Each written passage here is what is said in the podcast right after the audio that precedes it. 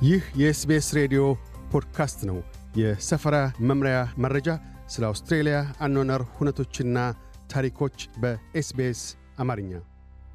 ለግል ብድር ለማመልከት ማጤን ያለብዎት መቼ ነው? አያሌ አውስትራሊያውያን ከመቼውም ጊዜ በበለጠ የኑሮ ወጪዎቻቸውን በራሳቸው መንገዶች ማስተዳደርን እያሹ ባለበት ወቅት በርካቶች ወደ ግል ብድሮች እየተመለሱ ነው። አማራጮችን ፍለጋ ላይ ሳሉ ምርምር ማድረግና ባለነጠብጣብ መስመር ላይ ፊርማውን ከማኖሮ በፊት ሁኔታውን በጥንቃቄ ያጤኑ። የግል ብድር ከፍ ያለ ገንዘብ ተበድረው በጊዜ ሂደት ውስጥ ከወለድ ጋር እንዲከፍሉ ያስችሎታል። አዘውትረን የግል ብድርን ከግምት ውስጥ የምናስገባው በተለይ ለመኪና ሽርሽር፣ ሰርግ ወይም የተለያዩ ብድሮችን ወደ አንድ ብድር ማጠቃለልን ከመሰሉት ጋር ነው። እንደ አንድሩ ዳድስዌል የአውስትራሊያ ደህንነቶችና መዋለ ንዋዮች ኮሚሽን Moneysmart ቡድን ተጠሪ የግል ብድር ጠቀሜታ ወጪዎችዎን በተወሰነ ጊዜ ውስጥ እንዲያደላድሉ ያስችሎታል፣ በጀት እንዲመድቡና ገንዘቦን ደርዝ እንዲያስይዙ ያግዞታል።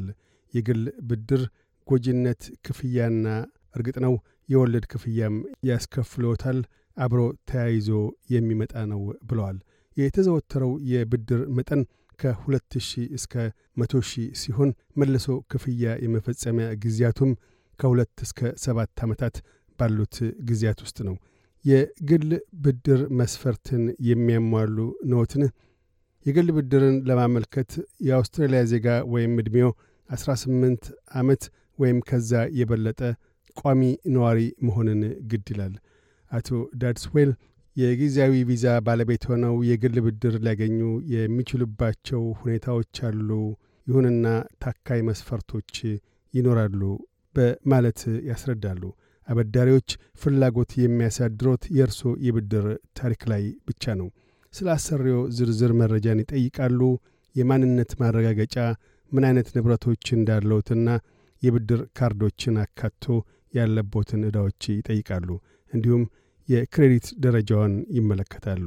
የክሬዲት ደረጃ ምንድን ነው?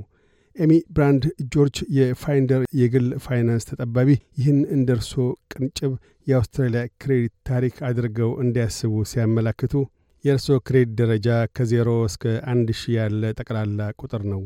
እናም ለአበዳሪዎች የእርሶን ብድር ኃላፊነት በተሞላው ሁኔታ የመወጣት አቅም አንጻራዊ መለኪያ ይሰጣቸዋል ሲሉ ያስረዳሉ። ባለፉት ጊዜያት የብድር ካርዶች ወይም ብድሮች ክፍያዎችን ሳይከፍሉ አስተጓጉለው ከሆነ የክሬዲት ደረጃው ዝቅ ይላል። በአንድ ጊዜ ለተለያዩ የአበዳሪዎች ማመልከት ምንም እንኳ አጓጊ ቢሆንም የፋይናንስ እውከት ላይ እንዳሉ ስለሚያመላክት የክሬዲት ደረጃውን ዝቅ ያደርግቦታል። ምን አይነት የግል ብድሮች አሉ? የአበዳሪዎች የወለድ መጠኖች፣ ክፍያዎች፣ መስፈርቶችና የብድር ውሎችን በመመርመር ይጀምሩ። የ Moneysmart ድረገጽ ላይ የግል ብድር ማስሊያ ይገኛል። እንደ ባንኮችና ተባባሪ የፋይናንስ ተቋሞች የተለያዩ የግል ብድሮችን በተፎካካሪ የወለድ መጠኖች ያበድራሉ።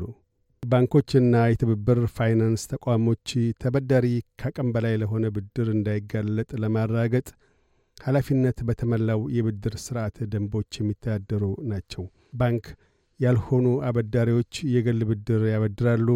በጥቅሉ የብድር ግምገማ መስፈርቶቻቸው ከባንኮች ላላ ያለ ነው።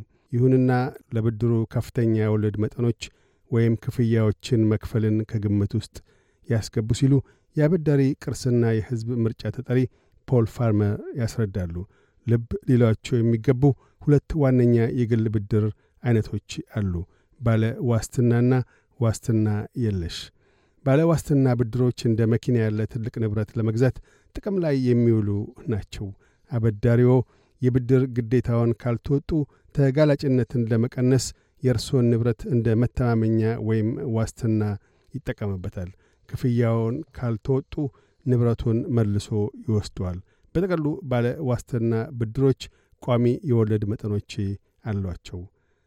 ዋስትና የለሽ ብድሮች የንብረት ዋስትናን ግድ አይሉም። እናም በአጠቃላይ የወለድ መጠናቸው ከፍተኛ ነው።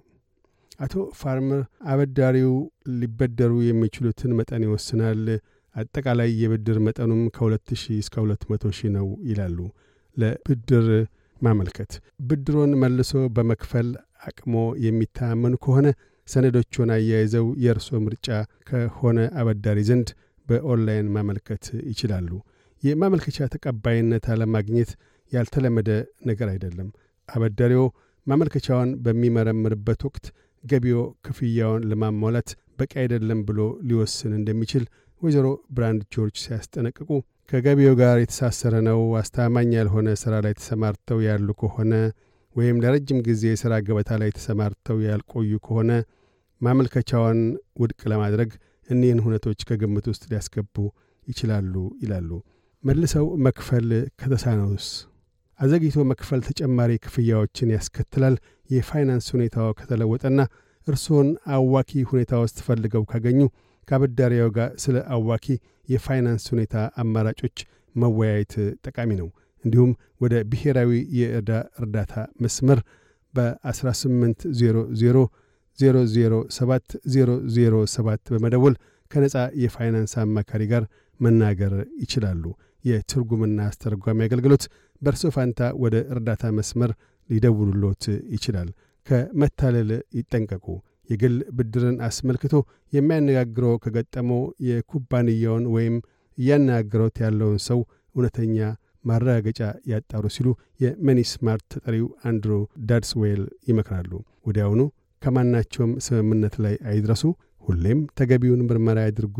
ጥርጣሬ ካለዎት እርዳታን ይጠይቁ ሲሉ የ Moneysmart ተጠሪ አንድሮ ዳድስዌል ይመክራሉ። Moneysmart ጭብርብሮችን በመለየት ሊረዳዎና ኢላማ ከሆኑም ምክር በመለገስ ያግዝዎታል።